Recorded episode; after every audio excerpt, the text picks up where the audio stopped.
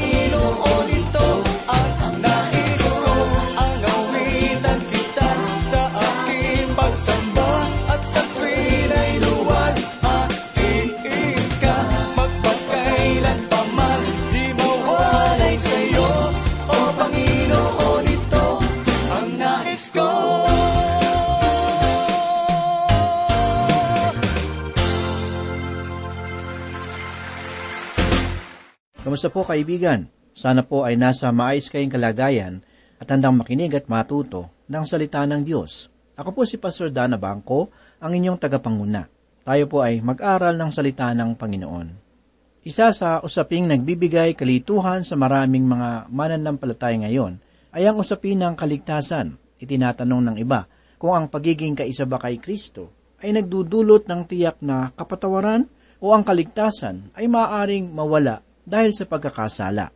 Hindi ko minamaliit ang ganitong uri ng usapin sapagkat ang puso at isip ng mga anak ng Diyos ay binabagabag ng mga katanungan na ito. Dapat nating tandaan na ang kamangmangan ay laging naghahatid ng kabalisahan. Ngunit nagpapasalamat ako sa Panginoon sapagkat sa pamamagitan ng kanyang salita sa mga iglesia ay makasusumpong tayo ng katiyakan na ang ating kaligtasan ay ganap niyang iingatan. Buksan po natin ang ating mga banal na kasulatan sa ikatlong kabanata ng Aklat ng Pahayag. Ito po ay minsan pang pagpapatuloy ng pag-aaral tungkol sa mga iglesia na kinakausap ng malwalhating si Yesu Kristo. Dalangin ko na ang kanyang mga salita ay magbigay ng babala at paalala upang tayo ay patuloy na magsumikap na manatili sa kanyang pag-ibig at katotohanan. Nais kong simulang basahin sa mga sandaling ito ang ikatlong talata bilang ating pagpapasimula. Kaya't alalahanin mo kung paano mo ito tinanggap at narinig. Tuparin mo ito at magsisi ka. Kaya't kung hindi ka gigising, darating akong gaya ng magnanakaw at hindi mo malalaman kung anong oras ako darating sa iyo. Ang pahayag ng Panginoong Hesus na panatilihin ang mga bagay na kanilang napakinggan at tinanggap ay nangangahulugan na dapat silang magtiwalang matibay sa katotohanan. Nakalulungkot isipin na ang mga dakilang turo at liwanag na nabuksan noong panahon ng reformasyon ay unti-unti nang naglalaho ngayon sapagkat sa halip na manghawak ang mga mananampalataya sa turo ng banal na kasulatan, ay nasisihan silang gumawa ng programang ukol sa laman. Marahil, kung ako ay maglilibot sa mga simbahan at magsasagawa ng pagsusuri kung ilan ang nakaalam sa doktrina ng espiritual na kalagayan ng tao, ay kakaunti lang ang makapagbibigay ng tamang paliwanag. At bakit? Ano ang dahilan? Marahil, ang tamang katanungan ay ito, ano ang ginagawa ng mga pastor ng simbahan? Kaibigan, ayoko man itong sabihin, subalit marami sa mga pastor at ministro ngayon na sa halip na mag-aral ng banal na kasulatan ay matatagpuan mo na abalang-abala sa pagpapalakad ng programa ng simbahan. Makikita mo silang nagpapakasipag sa pagtatayo ng mga gusali at nakikipag-ugnayan sa mga makamundong mga gawain nakapanlulumong malaman na ang mga simbahan ay masigit na natutuon sa mga programa at kaaliwan sa halip na magbigay ng ganap na pansin sa banal na kasulatan. Bunga nito, maraming mga mananampalataya ang naging mangmang tungkol sa liwanag ng kanilang ganap na katwiran kay Kristo Jesus. Sa madaling salita, ang tunay na diwa ng protestantismo ay nawala ng kulay at sigla. Ang mga turo nito ay unti-unting naglaho sa isipan ng marami, kung kaya't marami ang naliligaw. Ang sabi ng Panginoong Hesus sa Sardis, kaya't kung hindi ka gigising, darating akong gaya ng magnanakaw. Una sa lahat, natunghayan natin sa nakaraang pag-aaral na ang lugar ng Sardis ay nasa mataas na dako ng mga kabundukan. Ang lugar na ito ay mahirap rin na sukatin dahilan sa kanyang masalimiot na kalagayan. Subalit, dahilan sa malakas na pagguho ng lupa, dalawang libong taon na ang nakararaan, ang mga kabundukan ay unti-unting bumababa at nagbigay ng mga madaraanan.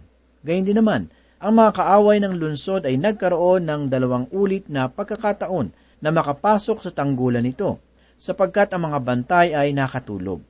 Ito ang maliwanag na larawan na naisipahiwatig ng Panginoong Hesus sa Iglesia sa Sardis. Naisabihin ng Panginoon, hindi ka dapat maging maantukin dapat kang gumising at magbantay, sapagkat ako ay maaaring dumating sa oras na hindi mo namamalayan. Kaibigan, bantayan natin ang ating buhay, sapagkat ang pagbabalik ng Panginoon ay hindi natin nalalaman. Ganito pa ang sinabi ng Panginoong Hesus sa ikaapat na talata. Ngunit, mayroong kapang ilan sa Sardis na hindi dinungisa ng kanilang mga damit, at sila'y kasama kong lalakad na nakaputi, sapagkat sila'y karapat dapat. Sa bansang Israel, ang katapatan ay hindi laging matatagpuan sa kabuang bahagi ng bayan, kundi sa maliit na bilang ng mga tunay na mananampalatayang Israelita. Kapansin-pansin ang katagang ginamit ng Panginoong Hesus para sa mananampalataya ng Sardis. Nang kanyang sinabi, mayroon ka pang ilan sa Sardis na hindi dinungisa ng kanilang mga damit. Ang salitang ilan ay nangangahulugan ng munting bilang ito marahil ang dahilan kung bakit sa aklat ng Lukas, Kabanatang 12, talatang 32, ay tinawag ng Panginoong Hesus ang kanyang iglesia na munting kawan. Naniniwala ako na ang protestantismo ay mayroon pa ring mga mananampalataya na tapat sa salita ng Diyos.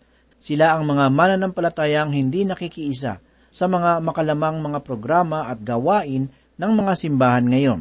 Kung babasahin natin ang kasaysayan, matutuklasan po natin na ang protestantismo ay nagbunga ng mga dakilang bayani ng pananampalataya na tulad ni na Martin Luther at John Calvin. Sa bansang Scotland ay mayroong ring makasaysayang pagpapahayag ng banal na kasulatan sa pangunguna ni John Knox. Gayon din naman, ang kahangahangang aklat tungkol sa espiritual na buhay ay isinulat ni John Bunyan. Isinalaysay niya roon kung paano siya tinawag ng Diyos at kung paano niya tinanggap ang walang bayad na kaligtasan. Sa bansang England naman ay naroon ang pangalan ni John Wesley. Ang mananampalatayang ito ay masigasig na nagpahayag ng ebanghelyo at nagtatag ng mga simbahan na nagtuturo ng salita ng Diyos. Si Wesley ay nagkaroon rin ng malapit na pakikipag-ugnayan sa mga tao at maging bahagi sa kaligtasan ng England mula sa pagkawasak. Tungkol naman sa mga matatapang na misyonero ay naririyan sina John Moffat, si David Livingstone, si William Carey at si Titus Cowan. Lahat ng mga mananampalatayang ito ay buong paninindigan na nanghawak sa salita ng Diyos at sa paglilingkod sa Kanya. Kaibigan, ang protestantismo ay hindi laging nawala ng mga mananampalatayang tunay at tapat sa banal na kasulatan. Totoong ang mga taong tulad nito ay maliit na lamang nating makikita sa ating mga simbahan. Gayunmay, ang Diyos ay laging naglalaan ng mga munti. Subalit tapat na mga mananampalataya na ang paninindigan at katwiran ay nagmumula sa salita ng Panginoon. Masasabi ko rin na maging ang Romanismo ay mayroon ring mga tao na nakasusumpong ng liwanag sa salita ng Diyos. Hindi ko ito sinasabi upang itaas ang samahang ito. Ang aking lamang ay ang bukal ng katotohanan ay hindi natin matatagpuan sa sistema o sa mga organisasyon. Ang katotohanan ay laging matatagpuan sa kasulatan. At ayoko man itong sabihin subalit ang kasalukuyang sistema ng protestantismo at Romanismo ay naghahanda na na ng lugar para sa bulaang iglesia na darating. Dapat tayo kung gayon ay magbantay sa ating sarili. Lagi nating ituon ang ating pansin sa nag-iisang saligan ng katotohanan, walang iba kundi ang banal na kasulatan. Tayo po ay magpatuloy at basahin natin ang ikalimang talata. Ang magtagumpay ay bibihisang gayon ng mapuputing damit at hindi ko kailanman papawiin ang kanyang pangalan sa aklat ng buhay. At ipapahayag ko ang kanyang pangalan sa harapan ng aking ama at sa harapan ng kanyang mga anghel. Ang pananalita tungkol sa sardis na ang magtatagumpay ay dahil sa dugo ng Panginoong Hesus. Ang tagumpay ng mga mananampalataya na pinag-uusapan sa talatang ito ay hindi gawa ng kanyang sariling kalakasan, katalinuhan at kakayahan.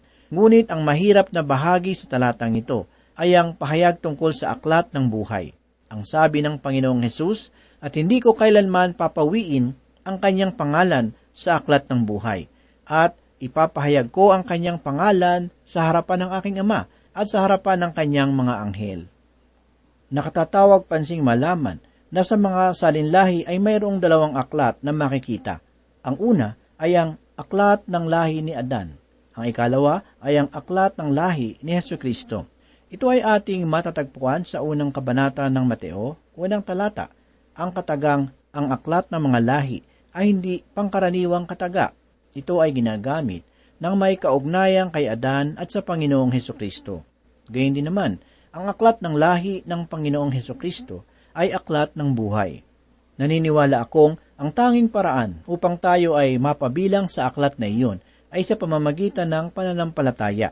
Dito naguugat ang katanungan ng iba na nagsasabing, maaari bang ang taong nakatala sa aklat ng buhay ay burahin? Maaari bang mawala ang kaligtasan ng isang mananampalataya?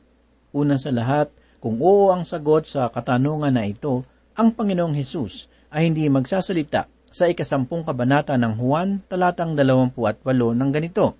Sila ay binibigyan ko ng buhay na walang hanggan, at kailanmay hindi sila mapapahamak, at hindi sila aagawin ng sinuman sa aking kamay.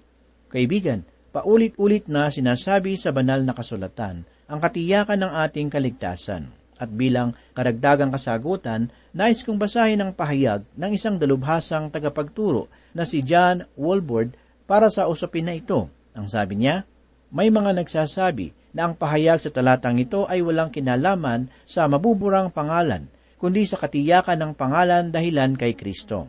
Magkagayon pa man, hindi pa rin natin maaalis ang katotohanang ang pangalan ay maaaring mabura o alisin. Upang masigit nating maunawaan, unahin muna natin ang paniniwala ng iba na ang aklat raw ng buhay ay talaan ng mga ligtas na tao. Ang sabi nila, ang aklat ng buhay ay para lamang sa mga ligtas. Ngunit hindi ito ang maliwanag na katangian ng aklat. Bagkus, ito ay talaan ng lahat ng mga nabubuhay na tao sa daigdig at sa kanilang pagdating. Sa yugto na ang pananagutan at tungkulin ay kanilang naunawaan, ang kanilang pangalan ay buburahin lamang sa aklat ng buhay kung ang kaligtasan kay Kristo ay kanilang tanggihan. Subalit sila na nagpapahayag ng pagtitiwala sa anak ng Diyos ay mananatili sa aklat ng buhay upang sa ipahayag ng Panginoong Hesus sa harapan ng Ama at maging ng mga anghel. Sa aking palagay, ang kapaliwanagan na ito ay malinaw na pagsusuri Nasa inyo na lamang ang pagpapasya kung ito ay inyong tatanggapin. Sa totoo lang, kung susuriin natin ang aklat ng pahayag, matutuklasan natin na ang paksa sa aklat ng buhay ay mahalagang bagay rin na kanyang tinatalakay. Nais kong ibigay ang mga talatang naglalaman ng bagay na ito bilang bahagi ng inyong personal na pag-aaral sa salita ng Diyos. Narito po ang mga talata na pawang matatagpuan sa aklat ng pahayag. Ang una, ay ang ikalabing tatlong kabanata, talatang walo. Ang ikalawa ay ang ikalabing pitong kabanata, talatang walo. Ang ikatlo ay ang ikadalawampung kabanata, talatang labing dalawa at labing lima. Ang ikaapat ay ang ikadalawampu at isang kabanata, talatang dalawampu at pito. Tanghuli ay ang ikadalawampu at dalawang kabanata, talatang labing siyam.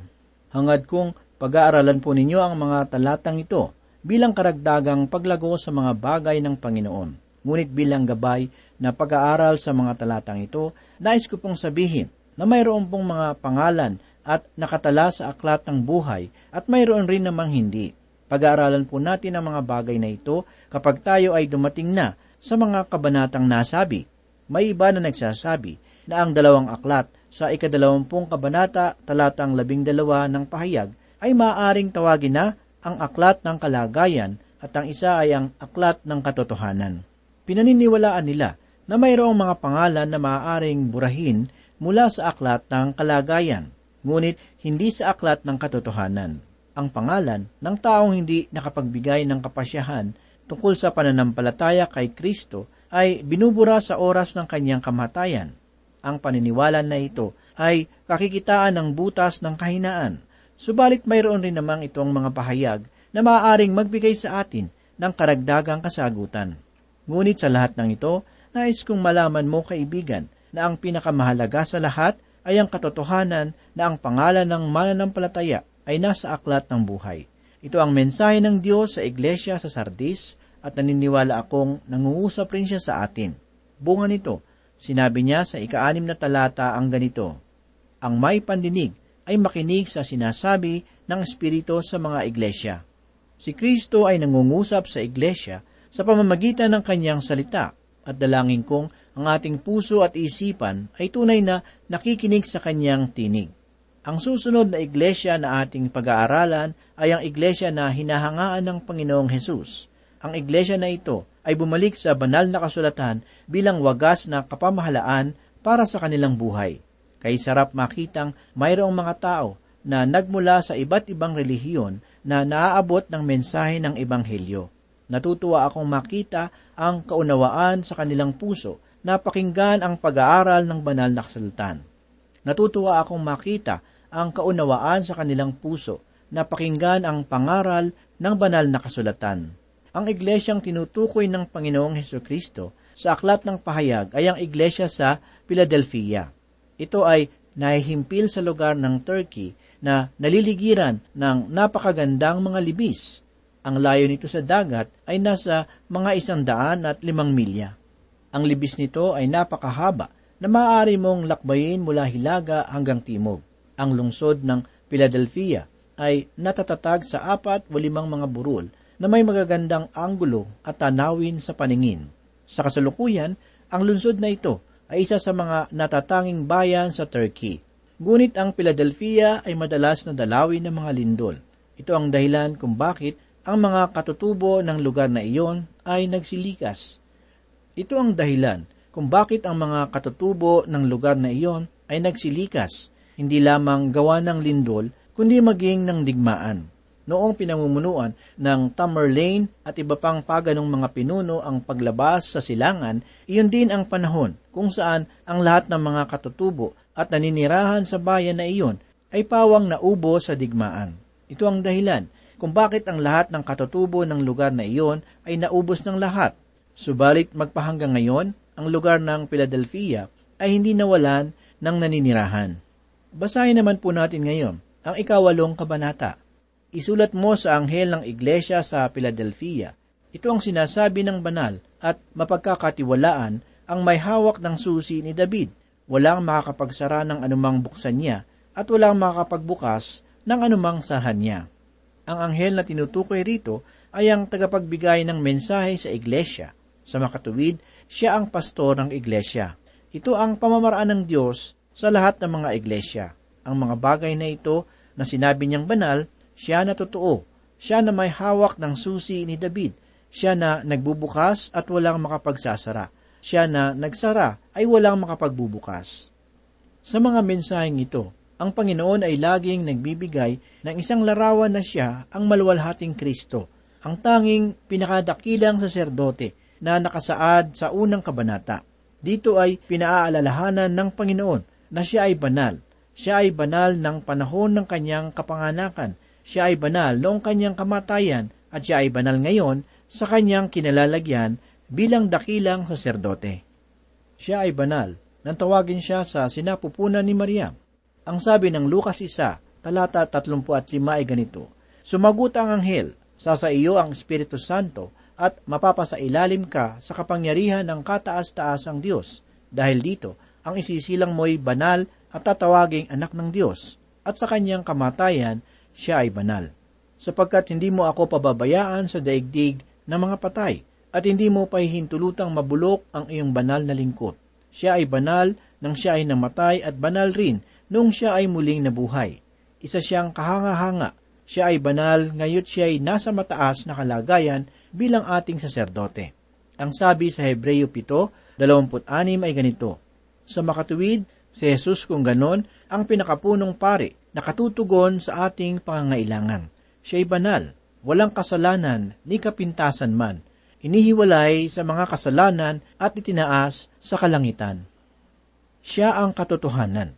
Ang sabi sa Juan 14 talata 6 ay ganito, Sumagot si Jesus, Ako ang daan, ang katotohanan at ang buhay. Walang makakapunta sa Ama, kundi sa pamamagitan ko. Ang ibig sabihin ng katotohanan ay tunay na may halong kaganapan at kabuuan. Si Moises ay hindi ang nagbigay ng tunay na tinapay. Si Kristo ang tunay na tinapay. Ating pong mababasa sa Juan 6, 32 hanggang 35 ang ganito. Sumagot si Jesus, Pakatandaan ninyo, hindi si Moises ang nagbigay sa inyo ng tinapay na galing sa langit. Ang aking ama ang nagbibigay sa inyo ng tinapay na galing sa langit dahil ang tinapay na galing sa Diyos ay bumaba mula sa langit at nagbibigay buhay sa sangkatauhan. Sumagot sila, Ginoo, bigyan po ninyo kaming lagi ng tinapay na ito. Sinabi ni Jesus, Ako ang tinapay na nagbibigay buhay. Ang lumalapit sa akin ay hindi na magugutom kailanman, at ang sumasampalataya sa akin ay hindi na mauuhaw kailanman. Ang tumatangan na susi ni David, ito ay kakaiba sa susi sa Hades at sa kamatayan na ating nabasa sa unang kabanata talatang labing walo. Ito ay nagsasabi ng pahayag ni Jesus bilang hari ng buong sangnilikha. Ang sabi po sa Lucas 1, 32 hanggang 35 ay ganito, Siya ay magiging dakila at tatawaging anak ng kataas-taas ang Diyos. Ibibigay sa kanya ng Panginoong Diyos ang trono ng kanyang amang si David upang maghari sa angkan ni Jacob magpakailanman. Ang kanyang paghahari ay pangwalang hanggan Paano pong mangyayari ito gayong ako'y isang birhen? Tanong ni Maria. Sumagot ang anghel, sa iyo ang Espiritu Santo at mapapasailalim ka sa kapangyarihan ng kataas-taas ng Diyos. Dahil dito, ang isisilang mo'y banal at tatawaging anak ng Diyos. Siya ay mauupo sa trono ni David sa panahon ng milenyo. Subalit ngayon si Jesus ay nakaupo sa kanang kamay ng Ama na naghihintay na magapi ang kanyang mga kaaway. Siya na nagbukas ay walang makapagsasara, at siya na nagsara ay walang makapagbubukas. Ang sabi sa Mateo 28, 18 hanggang 20 ay ganito, Lumapit si Jesus at sinabi sa kanila, Ibinigay na sa akin ang lahat ng kapangyarihan sa langit at sa lupa. Kaya't habang kayo'y humahayo, gawin ninyong alagad ko ang mga tao sa lahat ng bansa. Bautismuhan niyo sila sa pangalan ng Ama at ng Anak at ng Espiritu Santo. Turuan ninyo silang sumunod sa lahat ng iniutos ko sa inyo. Tandaan ninyo, ako'y laging kasama ninyo hanggang sa katapusan ng panahon. Manalangin po tayo.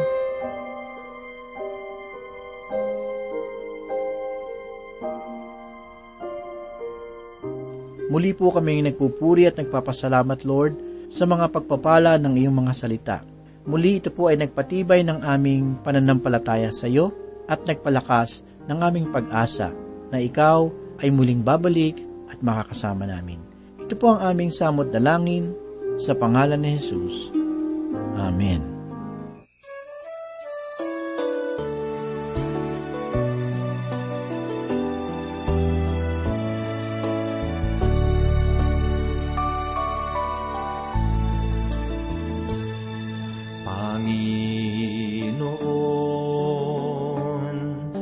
Ako'y nagbabalik sa'yo.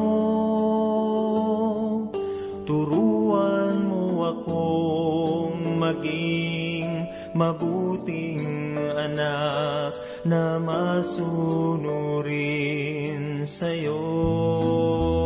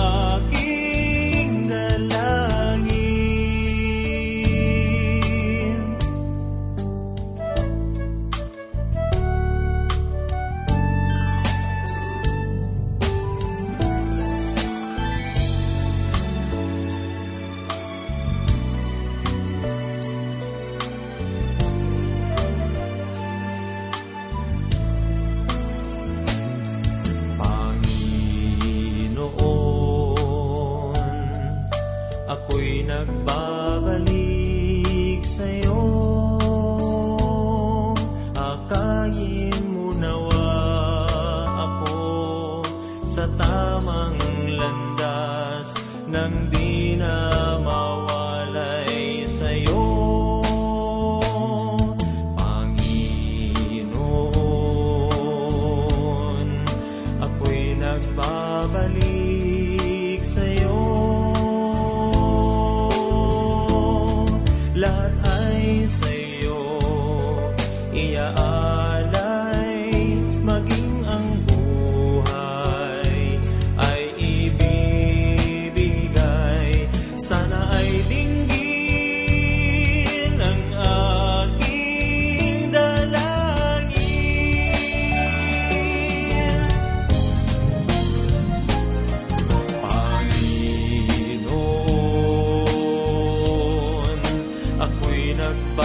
nagbabalik